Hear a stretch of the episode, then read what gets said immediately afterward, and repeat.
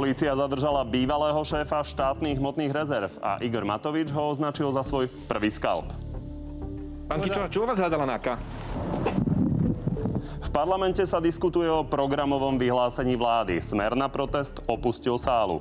Tí ľudia, ktorí odišli, urobili za 12 rokov ich vládnutia zo Slovenska krajinu, kde sa kupovali rozsudky. Opozícia tvrdí, že plán Matovičovho kabinetu je plný nesplniteľných slubov a chýbajú naň peniaze v roku 2020 bude vyžadovať 25 miliard. Nám postačí 17, lebo nebudeme pri tom kradnúť. No a dnes máme pre vás exkluzívny prieskum. Tentoraz o tom, či pandémiu ako premiér lepšie zvládal Peter Pellegrini alebo Igor Matovič. No a našim dnešným hostom je práve premiér Igor Matovič. Dobrý deň. Dobrý deň, ďakujem pekne za pozvanie. No a tak ako vždy, už v tejto chvíli môžete na našom Facebooku na telo hlasovať o tom, či vás Igor Matovič svojimi argumentmi nespresvedčil alebo nie. A píšte tam tiež vaše otázky, z ktorých tie najlepšie hneď po vysielaní položíme. Poďme na koronavírus, lebo veľa vecí sa možno bude meniť v najbližších dňoch a dosť to záleží od vás. Aj váš minister zdravotníctva hovorí, že sme na tom pomerne dobré, že tie čísla pandémie sú uspokojivé. Znamená to, že príde ďalšia fáza otvárania? Tak my sme zverejnili plán, ktorý teda vypracoval tým naozaj slovenský, eh, špičkových slovenských epidemiológov, infektológov a verejných zdravotníkov, lekárov. A ten plán, súčasťou toho plánu bolo, že závislosť od toho, aký bude taký tzv. klzavý medián nových pozitívne testovaných ľudí. A ten sa zatiaľ vyvíja veľmi dobre. Takže vzhľadom na to, že aj včera sme mali v podstate rekord e, za posledné týždne, veľmi potešiteľnú správu, že len 6 pozitívne testovaných.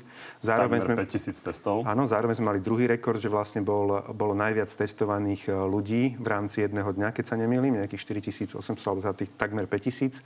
Takže zatiaľ to vyzerá dobre, že máme to spoločne pod kontrolou, že naša spoločná zodpovednosť prináša ovocie, ale eh, ja stále hovorím, nekričme hop, eh, kým sme nepreskočili. Určite sme ešte nepreskočili, ale zatiaľ ideme tak, že by tá druhá fáza za tie dva týždne mohla, mohla byť e, takisto na svete a mohli by sme otvoriť ďalšie To je práve to, na čo sa, sa chcem opýtať. Poprosím režiu, nech nám e, ukáže ten plán. V tej druhej fáze sa spomínajú e, napríklad kaderníci, e, sú tam bohoslužby, svadby.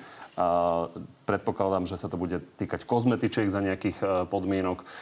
Toto príde naozaj až o dva týždne, odkedy bolo to prvé uvoľnenie. To by vychádzalo na 6. mája v stredu. Skôr to nepríde bez ohľadu na to, aké výsledky budú? Skôr určite nie. Toto bol vlastne aj názor a takto ten plán prezentovali e, to kolegium odborníkov nemali by sme to určite urýchlovať, lebo my vlastne teraz sme otvorili alebo prešli sme do prvej fáze a vzhľadom na inkubačnú dobu my budeme vidieť prípadné dopady aj, aj prípadnej našej nezodpovednosti popri tom, lebo ono to prináša také riziko, že ľudia si povedia, že už je dobré a už prestaneme nosiť rúška, prestaneme si ruky umývať, prestaneme si ich dezinfikovať, prest- začneme sa viacej stýkať a zrazu sa nám to môže prejaviť. Čiže preto je tam ten odstup dvoch týždňov, lebo už tam by sme videli, že či náhodou tá prvá fáza, to uvoľnenie neprinieslo nejaké negatívne dopady a nemáme zrazu väčší počet pozitívne testovaných, tak treba tam naozaj v tomto prípade radšej vyčkať, ako urobiť niečo zbrkle a potom budeme všetci banovať. Ale v každom prípade, keď sa tá situácia bude vyvíjať tak ako doteraz, tak 6. mája príde ďalšia fáza.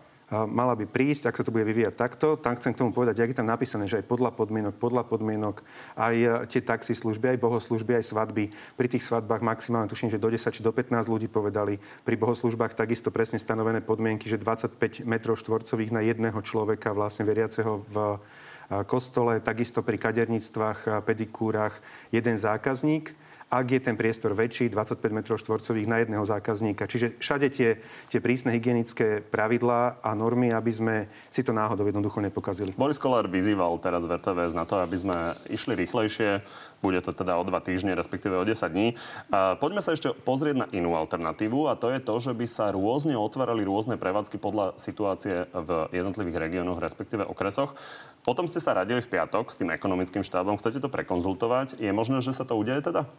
No, tam je problém trošku taký, že my máme vlastne také, také ucelené jednotky územné, máme povedzme si okresy. Na to sme zvyknutí, tie kraje sú trošku niekedy také umelého tvaru, ale keď zoberete okresy, tak máme ich 79. A tie podmienky pri tom otváraní, pri tom klzavom mediáne, ktorý je vlastne nadstavený pri prechode z jednej fázy do druhej a tak ďalej, tak uh, tam je napríklad, že 100 pozitívne testovaných. Zoberete 100 deleno 79, vám vyjde 1, niečo človeka na jeden okres a to by predbežne vyzeralo tak, že v podstate v jednom okrese sa z okolností vyskytnú dvaja, traja ľudia, ktorí budú pozitívne testovaní a, A zrazu by sme zrušili ešte aj všetko, čo doteraz bolo otvorené. Čiže z tohto pohľadu je bezpečnejšie asi pozerať sa na celé Slovensko, ale budeme sa ešte rozprávať naozaj, že s tým konzíliom, ale matematicky tam je trošku problém, lebo jednoducho pri tak nízkych počtoch eh, sa to nedá prepočítať tak, aby to bolo spravodlivé na tie okresy. Veľkou témou boli rómske osady. Vy ste niekoľkokrát e, zdôraznili, že nám vybuchli. Na druhej strane včera ste slavnostne otvárali Bystrany, p- prvú teda e, obec, ktorá prestáva byť karanténizovaná. Napríklad Žehra, kde je horšia situácia, tam to bude ešte podľa e, pána Mikasa ešte týždeň, dva. Takže bolo otestovaných 6 tisíc e, obyvateľov osád. Čo ešte treba urobiť, aby ste povedali, že tú situáciu máme ako tak pod kontrolou? Alebo máme už? Uh, My teraz prechádzame na takú druhú, uh, druhú fázu plánu, ktorý sme v podstate pri testovaní rómskych osád urobili. Prvá fáza bola tá, že sme išli do jednotlivých osád uh, podľa toho, koľko ľudí zo zahraničia podstate bolo pustených do tých osád bez povinnej štátnej karantény. Čiže tam sme videli najväčšie riziko.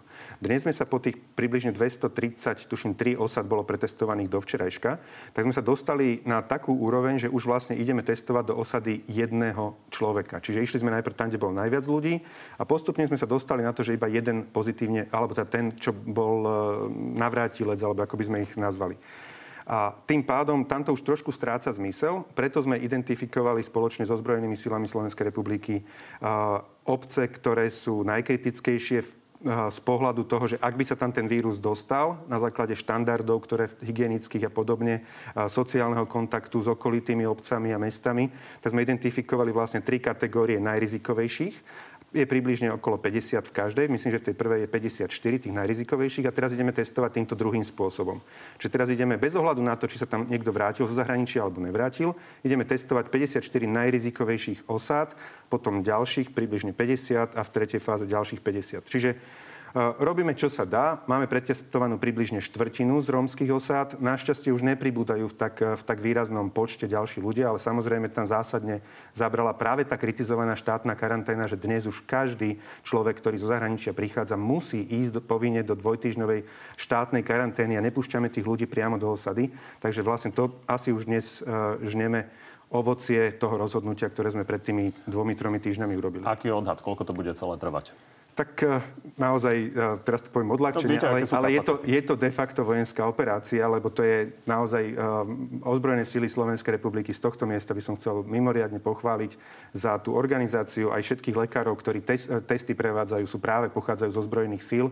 Tieto mm, robia, čo, čo môžu, denne približne, keďže to testovanie uh, odhadom fičí asi dva týždne, keď je 230 osad pretestovaných, robia možno 12-13 denne. Keď takto pôjdeme ďalej, tak priebehu zase ďalších 10 dní budeme mať pretestované tie rizikové, ale do celkového počtu sa dosiahneme niekde nejakých 400-450, čo ale z pohľadu počtu obyvateľov už bude možno tých jednotlivých rómskych komunít, už budeme možno na čísle niekde 70-80 čo by sme už mohli byť ako tak eh, v pohode a v kľude si povedať, že, že vyzerá, že to zvládame. Ďalšou veľkou rizikovou skupinou a, sú seniory a je pravda, že v domovoch sociálnych služieb teda došlo k úmrtiam a viacerým úmrtiam. Poďme sa pozrieť, ako to hodnotí smer. Vláda hrubo zlyhala pri ochrane tých najzraniteľnejších, pri ochrane seniorov, Čo je na to? Tak uh, mrzí ma to, ale to sú títo ľudia, ktorí, ja som zaregistroval iba na Facebooku, chcel som si to pozrieť, či naozaj to urobili, ale videl som fotku, že títo páni zo Smeru, že donesli zdravotníkom nejakých, ja neviem, možno tisíc minerálok. Tak som to spočítal, že možno ich to stalo 50 eur. Robili si pritom fotky, videjka, ako zachraňujú zdravotníkov. Čiže ľudia, ktorí 12 rokov vo veľkom rozkrádali zdravotníctvo, teraz za 50 eur si idú kupovať tých istých zdravotníkov. Ako dosť cynické. Ak e, človek zo smeru vysoko postavený, ako aj Erik Tomáš je, ktorý veľmi dobre vie, že oni v prípade DSS-iek, čiže tých domov sociálnych služieb, vydali vlastne opatrenie, že je zákaz návštev, ale ne, nevydali opatrenie, že dôchodca nemôže ísť z toho zariadenia, e, alebo tá domová sociálnych služieb von sa poprechádzať do mesta na nákupy a podobne. A týmto si myslím, že urobili zásadnú chybu. A teraz hovorí, že my sme zlyhali, tak znova to je úplne rovnako cynické ako s tým zdravotníctvom. Matovič, ale vy ste premiérom týždne a mohli ste to opraviť. A My sme to ste- opravili v momente, ako sme na to prišli, že takáto chyba je. Pravdou je, že doteraz uh, boli problémy a hlásilo sa, že teda seniory vychádzajú von z tých domov, že, že nie je zabezpečené naozaj to, aby boli hermeticky chránení proti tej nákaze a je pravda, že to je veľmi riziková skupina. Takže koho je chybou, že sa to v tých posledných týždňoch e, nepodarilo ustriehnúť? Pretože rómske osady strážila armáda, obohnala ich a v domoch seniorov, e, seniorov zomierali ľudia. Ja nechcem teraz sa vyhovárať na nikoho, že kto koho konkrétne chybou to je. Naozaj aj otázka domov sociálnych služieb nie je otázka, ktorá spada pod úrad vlády, ako spada pod buď e, jednotlivé vúcky alebo mesta, ktoré ich prevádzkujú, alebo ministerstvo práce sociálnych vecí v spolupráci s ministerstvom zdravotníctva. Asi najlepšie oni by vám odpovedali na túto otázku, ale neberte to z mojej strany Pýtam ako, sa na ako vyhovárania sa. Lebo je možné, že toto bude pokračovať, môže prísť druhá vlna. Takže kde štát detekoval uh, tie prázdne miesta, čo treba urobiť, koho treba donútiť, aby konal, aby sa toto už neopakovalo a v momente, kedy tí ľudia sú ohrození, aby boli chránení. Ja mám v pondelok špeciálne stretnutie práve kvôli tomu, aby som dostal informácie z tých inštitúcií, o ktorých som vám teraz pred chvíľkou hovoril, ktoré tu majú na starosti. Naozaj nie som schopný mať všetky informácie v hlave a neviem vám odpovedať Takže na každú v pondelok poviete, čo treba robiť pre budúcnosť lepšie. Hovorím, ja, ja som si zavolal kompetentných, aby ma informovali presne, kde náhod, ešte teda uh, niekde zlyháva systém alebo je nejaká diera. Čo som zatiaľ predbežne bol informovaný, niekedy bohužiaľ aj šéf toho, toho domova sociálnych služieb bol príliš meký na tých, na tých ľudí, ktorí, alebo tak klientov a doprial babičkám, detkom, aby sa poprechádzali. Ak by to bolo v rámci areálu, ktorý je chránený a kde je zabezpečené, aby tam nikto druhý z iného prostredia neprišiel, tak ako v tom prípade je to samozrejme v pohode a je to vítané. Len tí ľudia jednoducho určite nemôžu ísť von. A treba aj tým ľuďom vysvetliť, že je to v záujme ich ochrany a zdravia a života. Ja tu hovorím od začiatku o tom, že títo ľudia, práve naši starky, sú najviac ohrození a až teraz po, po tých e, kope, kope ľudí, ktorí zomreli zbytočne aj v týchto v domovoch sociálnych služieb, si myslím, že už aj ostatní by si mali konečne začať uvedomovať, že naozaj to, to je poklad, ktorý by sme mali chrániť. Tak uvidíme v pondelok. V každom prípade v domovoch sociálnych služieb sa chystá veľká operácia. Testujete vo veľkom, plošne. A idete to robiť rýchlo testami, o ktorých ano. ste v marci povedali toto. Pozrime sa na to. Milión rýchlo testov za 9 eur a rovno do Dunaja. Tie rýchlo testy ste napokon nekúpili, ten milión, a idete teraz kúpiť pol milióna testov za kus o 1 euro drahšie. Čiže nás to bude stať 500 tisíc eur. Sú to, to má akú logiku? Lebo sú to tie isté testy a logiku to má takú, že keď Pelegrini spraví zmluvu, že musíte dať za milión rýchlo testov, ktoré nepotrebujete 9 miliónov eur, tak každý jeden milión, ktorý ušetríte, je, e, sú peniaze, ktoré ušetríte v štátnom rozpočte. Čiže s touto firmou sme sa na konci dohodli, že kúpime od nej iba, alebo tá ministerstvo sa dohodlo, že kúpi od nej iba polovičné množstvo. Logicky, keď kupujete iba polovičné množstvo, kupujete kus o chlb drahšie. Ale mohli ste pol milióna kúpiť pred tými pár týždňami e, po 9 eur, nie po 10. A nikto by nám nepredal. Keď raz vám niekto ponúka milión po 9 eur, tak vám nepredá pol milióna po, uh, za tú istú cenu. V každom prípade beriete späť svoje výroky o tom, že sú hodné iba do Dunaja na ten účel testovať ľudí, nikde na svete netestujú ľudí rýchlo testami. Všetky výsledky, ako takto, aby som to povedal, zároveň platia to, čo poviem teraz. Všetky výsledky, ktoré sú zverejňované na svete, koľko je počet pozitívne testovaných a podobne, vychádzajú z tzv. genetických testov, čo sú výterové testy a kde sa testuje teda PCR metódou. Rýchlo testy sú testy až vtedy, keď tú chorobu de facto už, uh, už, ste, uh, už máte teplotu, už máte jednoducho, už ste, alebo ste ju prekonali. Z tohto pohľadu, vtedy, keď som to hovoril, to platilo do bodky. My sme potrebovali, sme prišli, prebrali sme vládu, mali sme 3000 testov, tých PCR, na sklade. 3000 minieme teraz my za 10 hodín denne, za 8 hodín, lebo denne, keď robíme 5000 testov, jednoducho Pelegrini nám kvalitných testov nechal 3000, ale doniesol predražený milión testov, ale ktoré majú presnosť 52% podľa toho, ako to Slovenská akadémia vied testovala v posledných týždňoch. Čiže tie testy si naďalej za tým stojím, že majú veľmi malú presnosť. Na druhej strane na ten účel, že rýchlo teraz prezistiť tie dss či tam náhodou niekto už neprekonal tú chorobu, ale nie je nejakým nosičom a podobne, na ten účel to teraz nám poslúži. Súhlasím. Ale tak či tak potom my tam musíme robiť PCR testy kvalitné testy, genetické testy. Ani jeden z nás nie je epidemiolog, takže aby sme sa nedostali do medicínskej debaty. Na druhej strane tieto testy uh, sú schopné z krvi detekovať to, že či to niekto mal. To ste povedali. Iba každého druhého. Je... Keď my si dvaja spravíme, sme obidvaja pozitívni, ten test má pravdepodobnosť jednak jednej, že zistí, to znamená, možno mňa zistí a vám povie, že ste negatívni.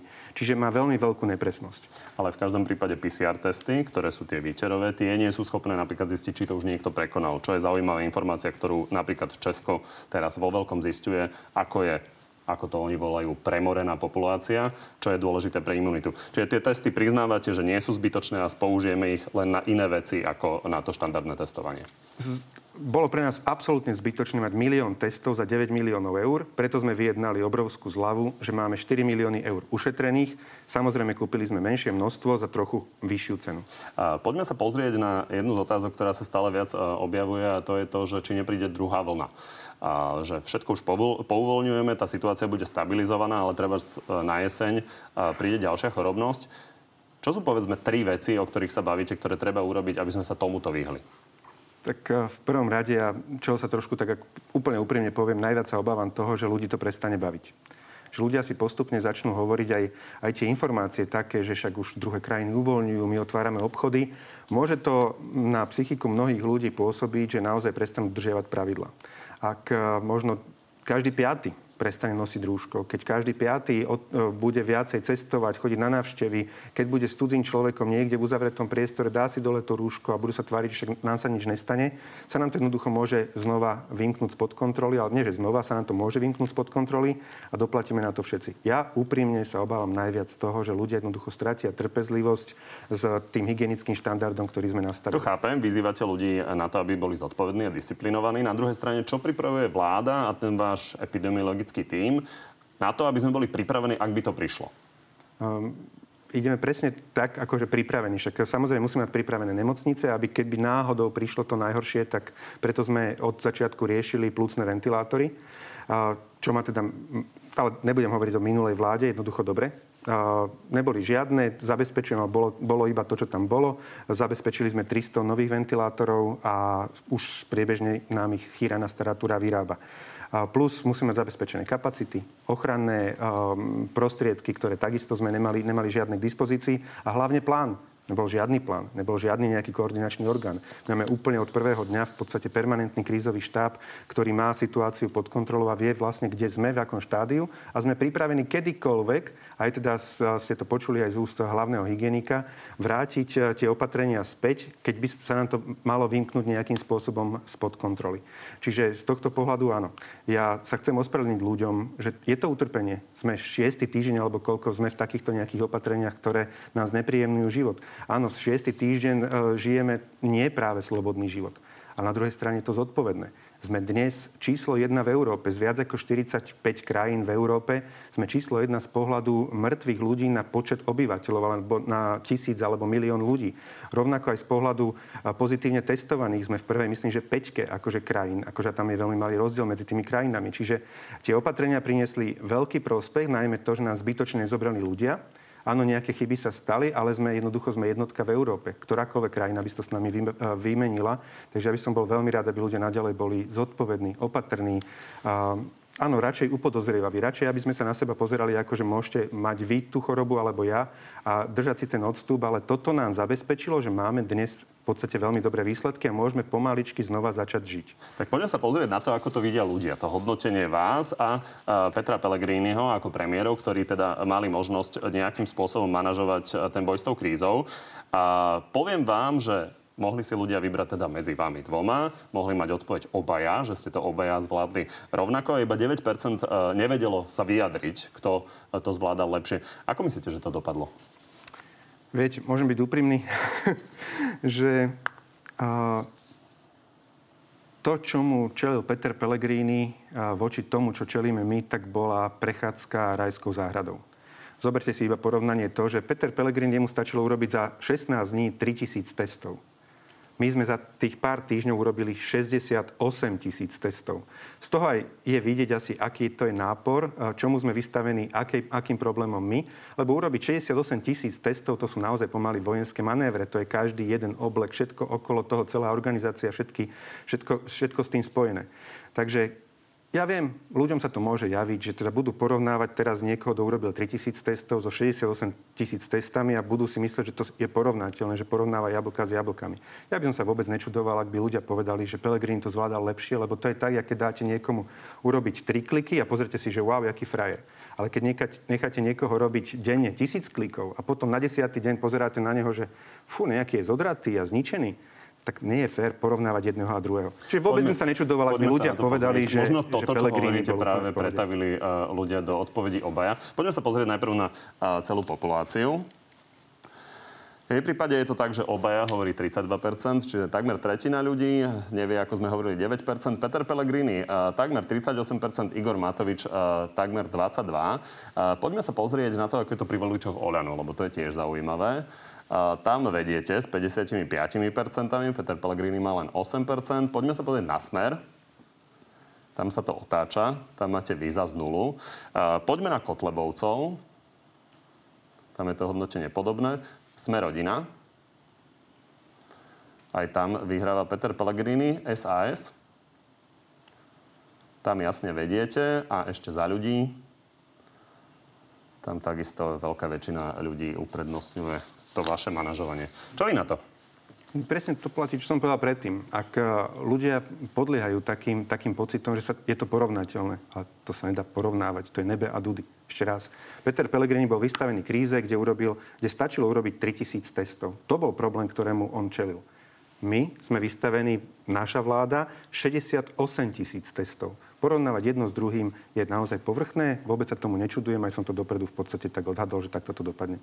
Takéto porovnania sa nepáčili napríklad aj a, ľuďom zo Smeru, keď sme porovnávali Roberta Fica a Petra Pellegriniho, lebo hovorili, že Robert Fico bol oveľa dlhšie premiérom. V každom prípade a, tie termíny vychádzali z toho, ako boli voľby, takže kto ako dlho tú krízu manažoval, a, bolo vyslovene záležiace na tom. Ja sa chcem opýtať, a, keďže môžeme porovnávať, aj keď to z toho prieskumu, prieskumu nevyplýva, možno komunikáciu. Myslíte si, že tá komunikácia e, bola adekvátna? Lebo keď to e, porovnáme napríklad e, s tou predchádzajúcou vládou, ktorá to robila teda oveľa kratšie, ale na druhej strane nehádali sa tam koaliční partnery.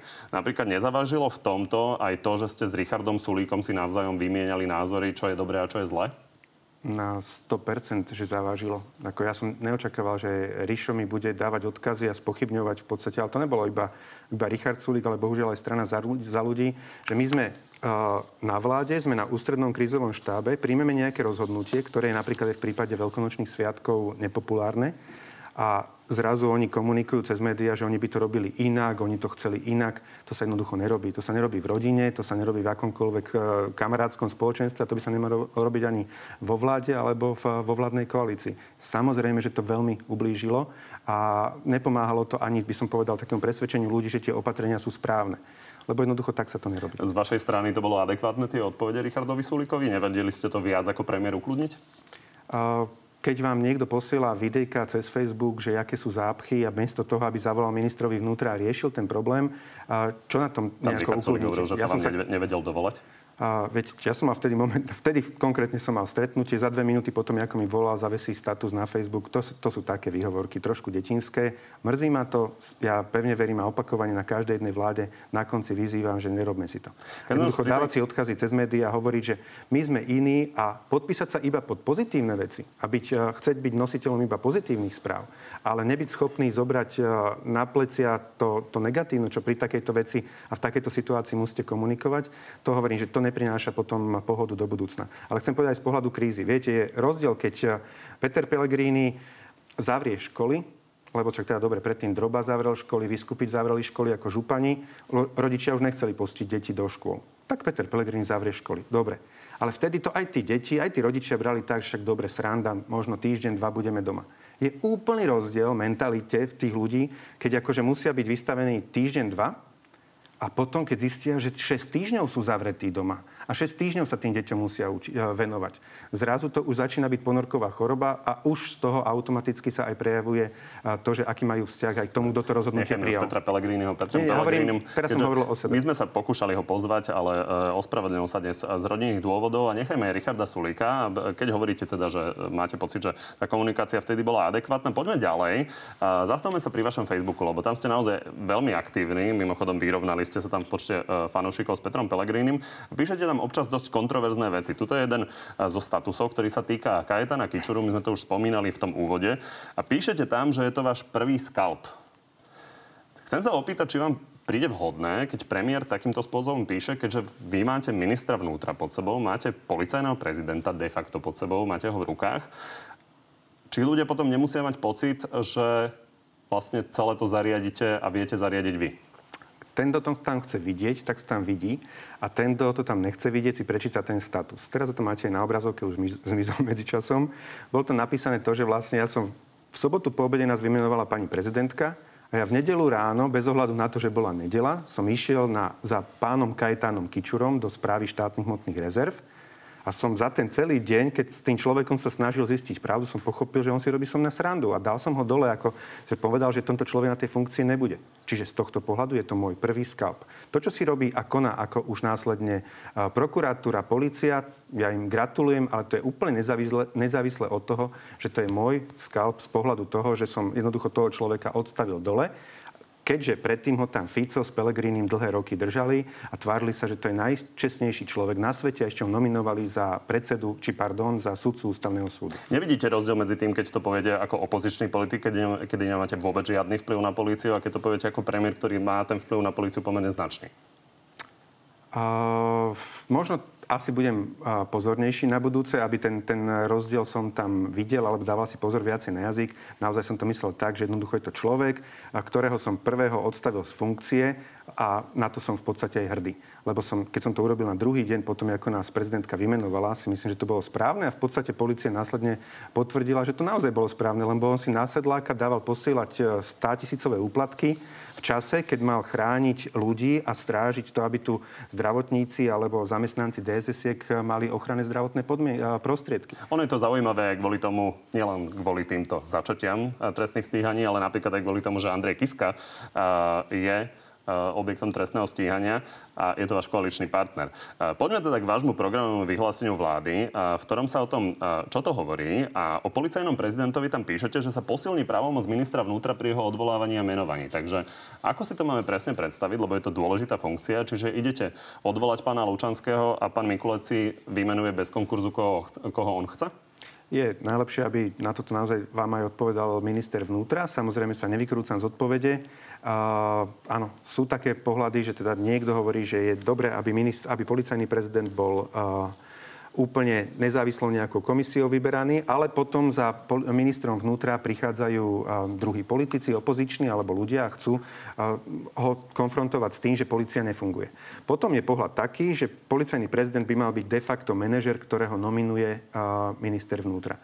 V tejto koalícii prevládol názor ten druhý, že by to mal byť skôr manažer, ktorého nominuje minister no, vnútra. No, len toho ministra máte vy konkrétne. Vieme, že pôjde na detektor, napríklad ten policajný prezident. Tak povedzme si, pán Mikulec si vymenuje svojho policajného prezidenta. Tak to bude a pán Lučanský skončí. To je otázka na pána ministra vnútra. Neviem, prečo ja by som vám mal Vy ste odpovedať. sa k tomu predtým uh, vyjadrovali a riešili ste to napríklad aj v predvolebných debatách, takže určite máte na to pohľad. Takže čo sa udeje, keď ste prečo, to prečo ja by som vám to mal na to odpovedať? Je to Či otázka to na ministra, ministra vnútra. Naozaj to bude jeho rozhodnutie. Napríklad aj to, že on nechá policajného prezidenta Lučanského zatiaľ vo funkcii, vôbec som ho nekonzultovali, a ľuďom, ale aj našim ministrom dávam slobodu. Prečo by, keď je raz ministrom vnútra, mal sa z každej jednej veci mne spovedať. Jednoducho, kým neurobí zásadnú chybu, tí ľudia naši majú slobodu. Vy ale musíte... mali ako poslanci a takisto ju budú mať ako ministri. Vy ale musíte zmeniť pravidlá. Samozrejme, ja viem. Takže zmeníte ich? A keď je to napísané raz v programu vyhlásení vlády, tak pôjdeme tou cestou. Takže odpovedia áno. Pán Lučanský skončí. Ale z toho to vôbec nevyplýva. Čiže len zmeníte Lučanský... pravidla a potom sa uvidí, či skončí. Možno pán minister Dobre, vnútra rozumiem. bude mať dôveru voči ministrovi Luča, či policajnému prezidentovi Lučanského a vymenuje. Jak vám Dobre, pravidla sa menia, odpovedať. rozumiem.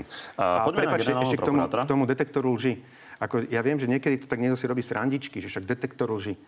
Detektor lži je normálna súčasť každej previerky, ktorý, ktorú robí MBU Národný bezpečnostný úrad. Čiže je to, je to bežná súčasť. Keď chce ísť policajt robiť na Národnú kriminálnu agentúru v minulosti, aj v prítomnosti, takisto musel ísť na takú previerku a bolo súčasťou toho detektoru lži. Čiže je to normálny nástroj, ktoré naše ozbrojené zložky alebo ten Národný bezpečnostný úrad používajú a nebol by som rád, aby si ľudia z toho robili srandu. Vy budete čo radiť Romanovi Mikulcovi? Mal by pán Lučanský ostať? Je to čisto jeho, jeho rozhodnutie a ja ho budem O rešpektovať. kom budete rozhodovať? V koalícii je teraz eh, nový generálny prokurátor. A Pani Remišová povedala, že v hre je viac zmien, takže nemáte ešte zhodu v rámci koalície? Mm, V hre je viac zmien. Viacero, myslím si, že veľmi dobrých mien padlo. A ja som tomu rád, že ideme touto cestou a ne, necítim tam žiadne nejaké pozabučky, akcie, že by nejaké záujmové skupiny niečo chceli riešiť. A som rád, že e, vnímam atmosféru v rámci tých koaličných rokovaní pri tejto otázke, že naozaj našim, našim spoločným cieľom je očistiť generálnu prokuratúru. Favorit ešte nie je? Viac zmien veľmi silných. A k komu nekončí funkčné obdobie špeciálny prokurátor? Pamätáte si, čo ste tu povedali začiatkom marca o Dušanovi Kovačikovi? Nepamätám, pripomente. Povedali ste, že sa s ním e, stretnete a že dúfate, že v dobrom sa bude porúčať. Tomu ešte nedošlo, alebo má iný názor na to ako vy? S pánom špeciálnym prokurátorom som sa nestretol, ale však aj on dal taký verejný prísľub, že nebude do konca svojho funkčného obdobia vo funkcii. To takže ale dal už dosť, dosť dávno. dal dávno, tak dúfajme, že si ho splní. Stretnete sa? Mm, zatiaľ som sa k tomu nedostal a ani priznám sa, aj som zabudol takéto niečo, čo som povedal. Pri tých personách a personálnych nomináciách vy ste mali veľké sľuby o tom, že skončia konkrétne politické nominácie s tým, že naozaj všade budú odborníci. Richard Sulik teraz napríklad urobil šéfom hlavného banského úradu bývalého okresného šéfa SAS. A pán minister dopravy doležal, priznal, že mena nových šéfov železníc a národnej diálničnej mu posunul Boris Kolár. Toto nevyzerá ako splnenie toho slubu. A viete, v koalícii môžete plniť a, svoje sluby v tých rezortoch, na ktoré máte dosah. Ja sa snažím aj komunikovať aj s ostatnými koaličnými partnermi, aby sa pokúsili odolať pokušeniu obsadzovať a, a, nejakými kamarátmi akékoľvek posty v štátnych podnikoch, ktoré spadajú pod, pod tieto jednotlivé rezorty alebo pod ich ministrov. Zároveň sa snažím ustrážiť, by som povedal, možno aj tak, tak, takú chuť eh, jednotlivých koaličných strán, že by chceli sa dohadovať na tom, to, čo tu bolo práve 30 rokov zvykom. Že teraz zoberieme tú štátnu správu a, a pôjdeme ja kombajnom a zrazu tam nasadíme niekoľko tisíc ľudí do štátnej správy a na taký okresný úrad, taký prednostár, taký, taký, onaký. Moja predstava je urobiť rázny rez, oddeliť to úplne od politiky a ísť naozaj transparentnými výberovými konaniami. Ale zároveň jedným dýchom dodávam, zatiaľ som sa nemal čas tomu venovať, zastavil som takéto chúčky alebo takúto nejakú predstavu, ktorá tu bola, čo ma, čo ma mrzelo. Všetci koaliční partnery vedia, že jednoducho do uh, štátnej Pán správy, do okresných úradov nepustím. napríklad také výrazné firmy ako NDS, čo priznáte asi, že je veľmi významná štátna Hovorím firma. o štátnej správe. Štátna správa sú Čiže okresné úrady. podnikov, ktoré okresné úrady hospodária so stovkami miliónov sa, e, miliónov sa to netýka? Pri štátnych podnikoch zatiaľ máme dohodu takú, že do konca roka si, si môže uh, politická strana, ktorá vedie ten, dan, to, ten daný rezort, nominovať svojho človeka, musí sa za neho postaviť. Musí, nesmie sa tam vyskytnúť, že iba tak sa tam vyskytol a nikto sa k nemu nebude priznávať. Čiže keď si uh, Richard Sulik nominoval nejakého pána z Vrškovca, ja ho nepoznám, keď sa k nemu prizná verejne, že to je za SAS nominovaný človek, tak do konca roka to môže byť s tým, že máme spoločný cieľ a do toho sa snažím svojich koaličných teda partnerov a, bola to dohoda aj predtým, ako sme aj koaličnú zmluvu uzavreli, aj pre, programe vyhlásenie vlády, že do konca roka všade chcem, aby prebehli transparentné výberové konania. Ale naozaj transparentné výberové konania. Takže tieto Žiadne mená také- nie sú definitívne, to je iba dočasné a do konca roka príde vlna konkurzov. Taká bola dohoda. No, vy ste pomerne silný premiér, máte dosť Taká- veľa poslancov. hovorím, taká bola dohoda- ste veľa do toho programového Taká bola dohoda. Ja si strážim to, čo zatiaľ je pod e, našimi ministrami, ako hovorím o štátnej, e, štátnej správe. To sú desiatky tisíc, čo stovky tisíc úradníkov, ktorí tam pracujú. Pozor. A to chcem ustrážiť, aby tam neboli žiadne politické nominácie. Tieto A veľké toto dôležité štátne firmy sa vymenia do konca roka podľa konkurzov? Taká je dohoda, že politická strana si nominuje len a, prípadne predsedu predstavenstva, a podpíše sa pod neho, ale všade do konca roka budú transparentné výberové konania. Keď sme už pri ministerstve dopravy, lebo aj to sme teda spomínali, e, nemáte tam žiadny konkrétny cieľ, dokedy chcete diálnicu do Košic e, dostávať v tom programovom vyhlásení, keďže vieme, že to e, nie je veľmi reálne do konca volebného obdobia. Nájomné byty sa tam spomínajú len veľmi okrajovo, nie je tam žiadny konkrétny záväzok, koľko ich chcete postaviť, iba že do toho zapojíte druhý pilier, teda investície z dôchodkových správcovských spoločností. Bude o to záujem? Tých peňazí je tam dosť, otázka je, že aké budú podmienky. Dnes bohužiaľ sú investované aj peniaze v druhom pilieri. V podstate to nie sú peniaze, ktoré majú tie uh, správcovské spoločnosti, to sú peniaze tých, tých sporiteľov, čiže budúcich dôchodcov, dnešných zamestnaných. Sú veľakrát investované do fondov, ktoré sú niekde, majú nejaké zahraničné aktíva, veľmi nízkym výnosom a ak uh, tieto správcovské spoločnosti by vytvorili fond, ktorý by v podstate mal v aktívach štátne nájomné byty, si myslím, že aj zo strany ľudí by mohol byť veľmi, aký, veľmi veľký záujem. Aký výnos ste schopní zaručiť, lebo potom tie peniaze samozrejme prichádzajú tým ľuďom na dôchodkové účty, takže je v ich záujme, aby to bolo čo najviac. Čiže čo viete ponúknuť tým e, správcovským spoločnosťam, aby ľuďom potom vedeli zabezpečiť vysoký výnos? To by bolo asi veľmi nezodpovedné, aby ja som vám tu od stola hovoril, aký výnos. To musí byť o tom, že my sme povedali, že touto cestou chceme ísť a teraz je to o dohode so správcovskými spoločnosťami, s ministerstvom financií, s ministerstvom dopravy a výstavby, aby spoločne našli cestu a spravili tú ponuku pre ľudí, že či chcú do takéhoto fondu investovať a budú ľudia vedieť, že investujem do takého takého fondu, možno tam mám o percento, dve väčšie, väčší výnos, ako mám v nejakom veľmi bezpečnom fonde niekde so zahraničnými aktívami a ľudia sa slobodne rozhodnú. Opäť do konca roka sa dozvieme tie pravidla?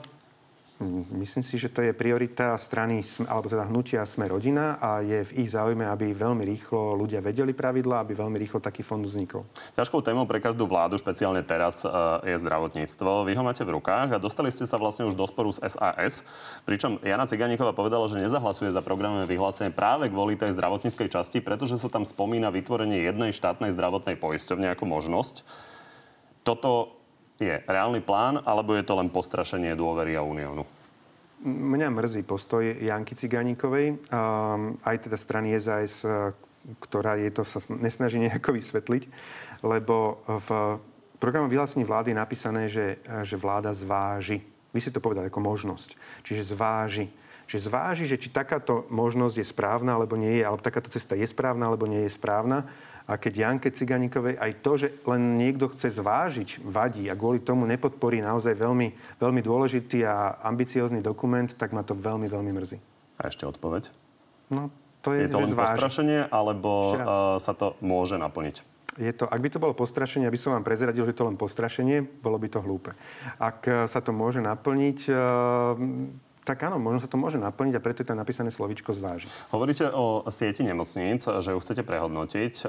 To súvisí so stratifikáciou, ktorá sa tu riešila vlastne už pred voľbami.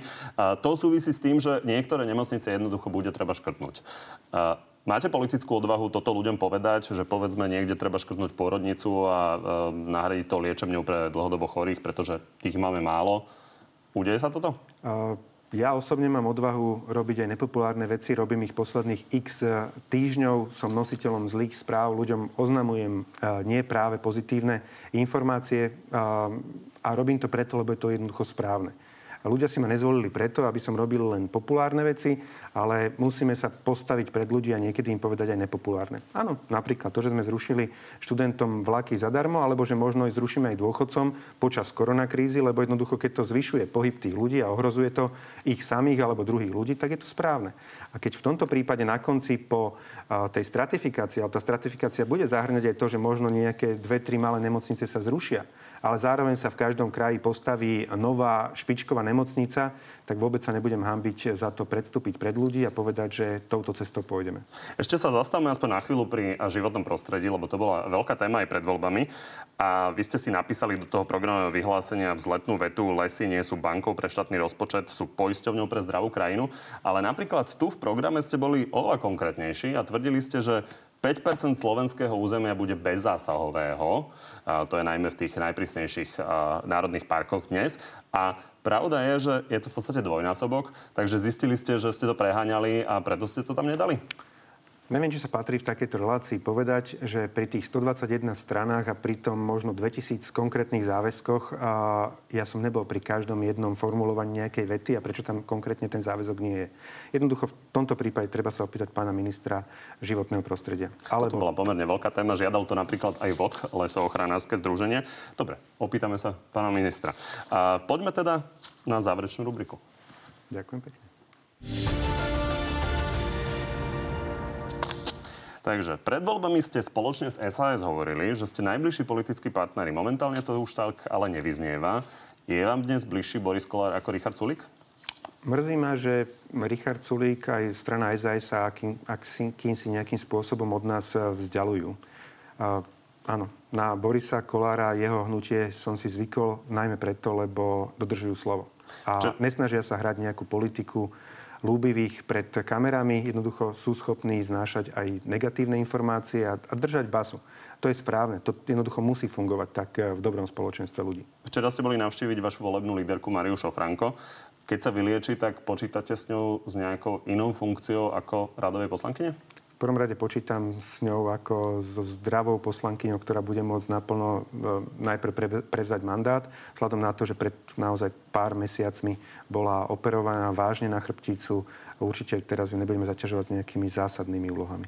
Obchody sú dnes kvôli koronavírusu v nedelu zatvorené. Chceli by ste, aby to tak ostalo aj potom, keď sa tá kríza skončí? Ja by som chcel. Dohoda v koalícii je taká, že to je dočasné, oper- dočasné opatrenie len počas koronakrízy práve kvôli takému postoju SAS. Tak vám ďakujem, že ste dnes prišli. Ďakujem veľmi pekne za pozvanie. No že ste boli opäť s nami. Ďakujem aj vám. Vidíme sa opäť o týždeň. Dovtedy nás môžete sledovať na našom Facebooku na telo, kde už o chvíľu nájdete aj premiérové odpovede na vaše vlastné otázky. Príjemný zvyšok nedele.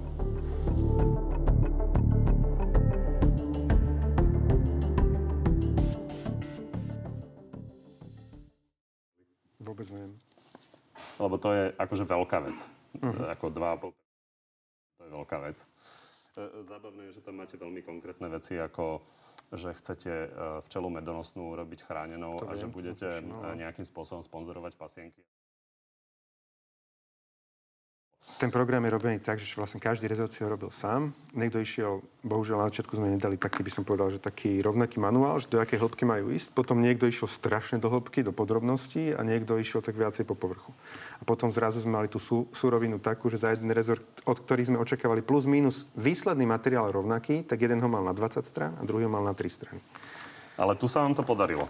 Toto je veľmi kompaktné. Akože Však, toto ale, je, ale bol, je pravda, že ste boli jeden človek, ktorý to, a, to, sú tam niektoré veci, ktoré sú výraznou inšpiráciou, ale kompaktné to je. No. no, poďme na tie divacké otázky. Alebo viete čo, ešte sa opýtajme, uh, dokončíme vlastne tú vašu komunikáciu. Uh, o pendleroch sme sa vlastne nebavili. Poďme sa pozrieť na ten status, ktorý sa týka pendlerov.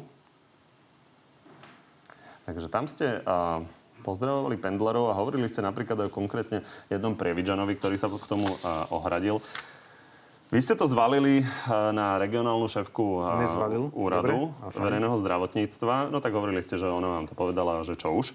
Takže uh, nie ste trochu unáhlení pri tej komunikácii? Ja som napísal presne to, ako mi to tá regionálna hygienička povedala. A ona im povedala, že takýto prípad majú. Za ten deň, že sa im vyskytli vlastne dva prípady. Jedno je z nemocnice, kde bol nejaký pacient, ktorého poslali do Jeseniovej eh, fakultnej nemocnice v, či ak sa to nazýva, v Martine. A ten teda na konci sa ukázalo, že nakazil aj nejaký zdravotnícky personál u nich v nemocnici, plus ďalších pacientov, plus majú ďalší prípad pendlera, ktorý býva v Bratislave, ale teda pochádza z Prievidze, chodí každý deň do Rakúska a na pošte tam vlastne robí a tým pádom nakazil 6 ľudí v Prievidzi. Toto mi povedala, takto som to pustil von. To, že na konci Ona tvrdila, oni potom že sa... to bola len jedna z možností, ktoré spomínala. No tak to neviem, ja som nesledoval vôbec jej, jej nejaké vyjadrenia. To, že na konci oni potom sa dohadovali, že Pendler tvrdil, že uh, on určite nenakazil svokru, že svokra nakazila jeho a tam sa vlastne tie dva prípady stretli, lebo oni vlastne tie dve skupiny, tie dva strapce nakazených ľudí mali spoločnú tú svokru. Tak uh, to už ja beriem, že to je nejaký odborný problém možno toho regionálneho úradu uh, zdravotníctva. Ale mne pani riaditeľka z tej regionálneho úradu verejného zdravotníctva povedala, že toto je druhý prípad. Ale chápete, že v okresnom meste, takom menšom, to môže byť problém? Len uh, ja som nevidel vôbec najmenší problém to, že nikto nevie, o kom hovoríme. Pán sa k tomu priznal sám pod svojím vlastným menom, priezviskom. Potom som aj na základe toho telefonoval a som sa mu ospravedlnil, aby som sa ho ja nejakým spôsobom dotkol. Ale on aj v tom statuse, čo vyčítal, tak on vyčítal postoj pani riaditeľky uh, regionálneho úradu. On v tom statuse nevyčítal nič. Napriek tomu ja som mu volal a som sa mu ospravedlnil. Uh, pripravme si prosím vás Roberta Fica a ten synchron. Vieš, ktorý? Máme. A vy spomínate v programovom vyhlásení viacero vecí, kde chcete pridať. Máte tam napríklad 110 priemernej mzdy pre sestry, chcete napríklad hypotekárne prázdniny pre rodiny s deťmi do troch rokov. No a poďme sa pozrieť, ako to vidí Smer. V roku 2020 bude vyžadovať 25 miliard. Pýtame sa, kde na to chcú zobrať peniaze. Je to science fiction Igor Matovič. Nie? Ja si myslím, že Ríšo Sulik dal na to dobrú odpoveď, že my jednoducho my nebudeme kradnúť a budeme na to stačiť e, výrazne menej peňazí. Čiže samozrejme, že sú v tom programu vyhlásení vlády prísľuby, ktoré budú očakávať obrovské peniaze, obrovské investície, ale práve preto musíme naplniť ten kľúčový náš prísľub a to je jednoducho nedovoliť žiadnu korupciu. Keď nebude korupcia, tých peňazí som presvedčený, že bude dosť na všetko. Samozrejme, prišla nám do cesty korona, ktorá nás bude stať obrovské peniaze, ale program vyhlásenia vlády je na 4 roky. Takže ja verím, že to dokážeme v priebehu tých 4 rokov splniť. Áno, ešte musíme mať aj ekonomický rast. A tam spomínate aj rozpočet, že chcete mať vyrovnaný v prípade, že bude ekonomický rast, že bude teda po kríze v roku 2024. Prečo tak neskoro? No lebo momentálne ideme do... Sme v situácii o mnoho, o mnoho horšie, ako sme robili v roku 2008. A po roku 2008 kríze sa nám podarilo dostať sa priblížili k vyrovnanému rozpočtu, nám to trvalo viac ako 10 rokov a to sme sa ani na neho nedostali. Aj za minulý rok mali slúbený vyrovnaný rozpočet, nakoniec sme mali sekeru vlastne 1200 miliónov eur, 1,2 miliardy eur. Takže keď vtedy to trvalo 10 rokov a sme sa nedostali, alebo 12 rokov a sme sa nedostali k vyrovnanému rozpočtu. Ak my by sme dokázali teraz po tejto kríze, v akej sa nachádzame, ktorá je horšia ako 2008, za 4 roky sa dostať k vyrovnanému rozpočtu, tak myslím, že by to bolo svetový rekord. Na druhej strane napríklad Peter Kažimír, guvernér Národnej banky, hovoril, že očakáva, že táto kríza bude mať taký priebeh, že to bude silný pád a potom silný uh, vzostup. Uh, takže keď bude rásť ekonomika, bude vyrovnaný rozpočet skôr? Záleží od toho, aký naozaj ten priebeh krízy bude. To, čo ste ukazovali, aj teda Kažimír, čo hovoril ako guvernér Národnej banky, tak to boli také tie prvé názory ekonomov. Už dnes, vzhľadom na to, že som aj teda nejaké tie dva video summity aj s lídrami Európskeho spoločenstva absolvoval, tak viem, že ten názor už dnes nie je taký. Už Takže to nie čakáte, je o tom, že to bude že, dlho sa ťahajúca kríza? Že to bude skôr taký tvar takého nejakého účka, že že vlastne to bude niečo, čo sa bude tak limitne hrabať hore, ale že nebude to vlastne rýchly prepad a rýchly vzostup. Ešte dve veci. A krátko, čo sa týka práv homosexuálov, tam ste jasne povedali, že nebudú žiadne registrované partnerstva, ani ich tam nemáte v tom programovom vyhlásení. Máte tam len napísané, že plánujete upraviť majetkové práva osôb e, v spoločnej domácnosti.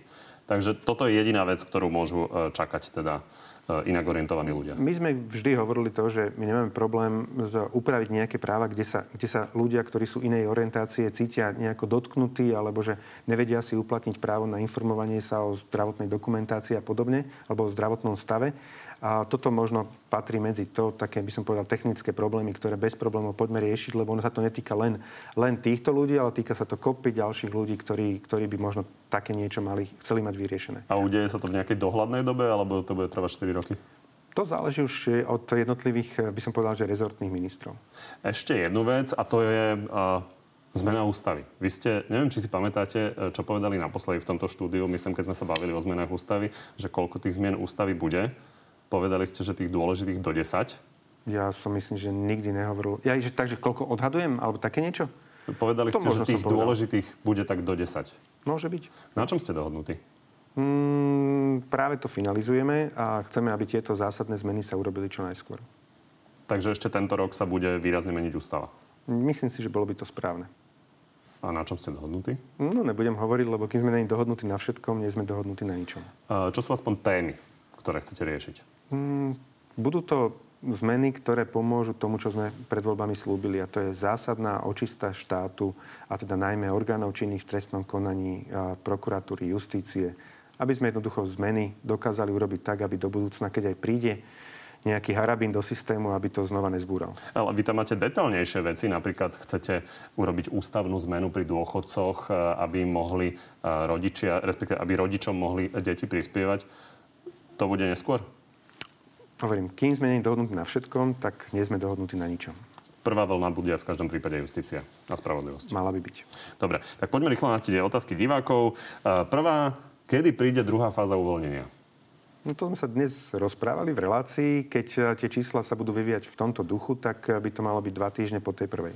Otvoria sa hranice aspoň s Českom? Čo znamená otvoriť hranice? Keď niekto si myslí teda, že úplne budeme slobodne cestovať krížom krážom, tak v najbližšej dobe asi nie, lebo to záleží, takéto dohody záležia od dvoch strán. My keď sme mali summit V4, teda s Andrejom Babišom, s Viktorom Orbánom aj Mateušom Moravieckým, tak e, sme sa rozprávali o tom, že v prípade, ak sa tá situácia epidemiologická u nás vyrovná viac menej a bude veľmi, veľmi nízka, to riziko bude nízke, tak o to viac sa budeme snažiť navzájom medzi týmito krajinami si hranice otvárať. Napríklad s Českom si to viete predstaviť kedy? Už v Českom my sme urobili teraz taký ústretový krok, že napríklad e, zamestnanci, ktorí sú e, v nemocniciach, ktorí pracujú, alebo v opatrovateľských službách, tuším, tak vlastne v rámci moravských krajov, štyroch moravských krajov môžu v podstate slobodne sa pohybovať. Možno sa opýtam za študentov, lebo tí nám veľa píšu. Máte študentov, ktorí teda študujú v Česku, chcú navštíviť rodičov. Toto si viete predstaviť v priebehu koľkých týždňov? Počítame s tým, ale hovorím, tam záleží na ochote z jednej aj z druhej strany my ochotní, keď tá situácia bude dobrá, epidemiologicky vyrovnaná, že nebude nejaký príliš veľký výkyv medzi Čechmi a, a nami, tak e, sme ochotní do toho ísť. Aj teda pán hlavný hygienik nevidí v tom nejaký zásadný problém, ale oni záleží aj potom z druhej strany, či tá ochota bude. Lebo zase tam je trošku to aj potom tak politicky citlivé, že keď otvorí krajina hranice s jednou krajinou, tak nárokujú si všetci ostatní susedia. Takže to musí byť robené tak trošku v kontexte. Mária, ako je možné, že občan, ktorý prichádza zo zahraničia, podotýkam nie z výletu a v prípade, že má aj test negatívny, ktorý test ale Slovensko neuznáva, tak je v štátnej karanténe. Je to diskriminácia? Uh, neviem, test, ktorý Slovensko neuznáva, naozaj to je otázka na ministerstvo vnútra, alebo teda úrad hlavného hygienika. Prvýkrát počujem o tom, že... že ľudia majú pocit, že keď je negatívny test, tak musia byť prepustení okamžite domov a sú zdraví a hotovo. A sú podmienky pri tých ľuďoch, ktorí majú zdravotné problémy, keď si teda dobre pamätám, keď donesú potvrdenie o tom, teda, že aký má zdravotný problém a zároveň donesie test, ktorý nie je starší ako 48 hodín a je vlastne zo zahraničia v podstate odkiaľkoľvek, tak e, nemusí ísť do štátnej karantény. Toto zrejme bude prípad, ktorý do tohoto nejako nespadá. Ja som tam zachytil niečo také, že Slovensko ten test neuznáva. Prvýkrát počujem taký problém, ale naozaj treba sa obrátiť na na ministerstvo zdravotníctva alebo úrad hlavného hygienika, ktorý asi teda môže odpovedať otázku, čo to je test, ktorý Slovensko neuznáva. Ja neviem. Či si nechce nájsť nejakého komunikačného poradcu na Facebooku? Hm, ja si myslím, že aj, aj počet ľudí, ktorí, ktorí ma sleduje na Facebooku, aj tá komunikácia je v celku v poriadku. Keď sa to niekomu nepáči, tak to zrejme tí ľudia, ktorí závidia. Ste si dobrým poradcom každý status, ktorý mám, tak si píšem sám. A je pravda, že musím ísť s negatívnym testom do štátnej karantény? Toto je ďalšia otázka. To sa ľudia veľa pýtajú. Keď mám raz negatívny test, mám zároveň potvrdenie od lekára, že nemusím ísť do štátnej karantény, tak v tom prípade nemusí. Ale ak niekto má iba negatívny test, tak musí ísť do štátnej karantény. Tak sú podľa mňa zatiaľ nadstavené pravidla, keď si ich dobre pamätám. Ale a to je to otázka, je... ktorú ľudia riešia. Uh, kedy bude mať premiér hovorcov a komunikačný tím? To je v súvislosti s tou otázkou predtým. Uh, budem. Ja som, sa, ja som prišiel na úrad vlády a som tam 3 dní som tam bol bez kohokoľvek, čo by som si doniesol so sebou. Tam bolo 700 ľudí zamestnancami úradu vlády, plus mínus šéfom kancelárie bol Ficov bratranec. Ja som ho tam dva týždne nechal. Akože, hold, jednoducho bral som to tak, že my sme zrazu mali vo voľbách výsledok, že ani sa nám nesnívalo a všetky sily sme museli rozložiť tak, aby sme zvládli tú zodpovednosť, ktorú sme dostali. Áno, ja som bol jednoducho 3 dní sám na úrade vlády a mojimi najbližšími v podstate ľuďmi bol Ficov bratranec. Takže ako v takomto prostredí som fungoval, postupne sa tie veci menia. Prečo základné školy a stredné školy odpustili monitory a maturity a študenti vysokých škôl štátnicujú? Neviem, nevyznám sa, minister školstva. Viktor, prečo pán Matovič v roku 2011 tvrdil, že ľudia, ktorí chcú dvojité občianstvo, sú nelojálni k Slovensku, keď teraz už, už dvojité občianstvo je aj v programovom vyhlásení vlády? Od začiatku od roku 2011, teda od času, kedy som v podstate zabránil takému, by som povedal, že bohapustému rozdávaniu občianstva bez akýchkoľvek podmienok, som razil ideu, že v prípade, ak existuje reálna väzba na druhý štát, tí ľudia nech to druhé občianstvo majú. Opakovane som aj taký návrh zákona predkladal. Bugár najmä ho nechcel pre, podporiť, lebo že buď všetko, alebo nič. A teraz sme vlastne predložili veľmi podobné niečo, alebo to predložíme, ako som predkladal x rokov. A to je, že keď niekto dlhodobo v tom druhom štáte býva, tak v tom prípade, alebo má tam pobyt, tak v tom prípade to občianstvo bude môcť mať. Prečo zostáva vo funkcii pán Vážny? Lebo tak je napísaný bohužiaľ zákon. A keď by sme chceli, to je zákon o štátnej službe, neviem presne, jak sa to nazýva, jednoducho uh, videli sme to pri Muňkovi, tam rozhodol priamo ústavný súd. Čiže keď uh, Radičovej vláda dala Muňka dole ako šéfa sociálnej poisťovne, na konci ústavný súd povedal, že to bolo v rozpore so zákonom a ten zákon nadalej je v tejto, v takto isto je napísaný. Čiže ak by dnes sme rodina vážneho dali dole, tak budú nakoniec vyplácať e, desiatky tisíc eur vážnemu ako škodu, lebo ho odstavili z funkcie, lebo je také rozhodnutie ústavného súdu. Keď to chceme zmeniť, musíme zmeniť zákon. Ešte poslednú vec. Bude vyšetrovať kauzu Ficovi, Ficových účtov na Belize? Ak nie, tak prečo? A premiér nikdy nevyšetruje vyšetruje Národná kriminálna agentúra alebo tá organičné v trestnom konaní. Ja pevne verím, že aj veci, ktoré sa upratali pod koberec alebo do šuflička sa, sa skovali, tak keď rozviažeme, čo sa snažíme rozviazať vyšetrovateľom ruky, tak budú vyšetrovať aj takéto tak nedopatrením zašmodrchané kauzy niekam do šuflička. Takže ja si myslím, že patrí sa, ale je to o slobodnej vôli vyšetrovateľov. Tak vám ďakujem. Ďakujem veľmi pekne.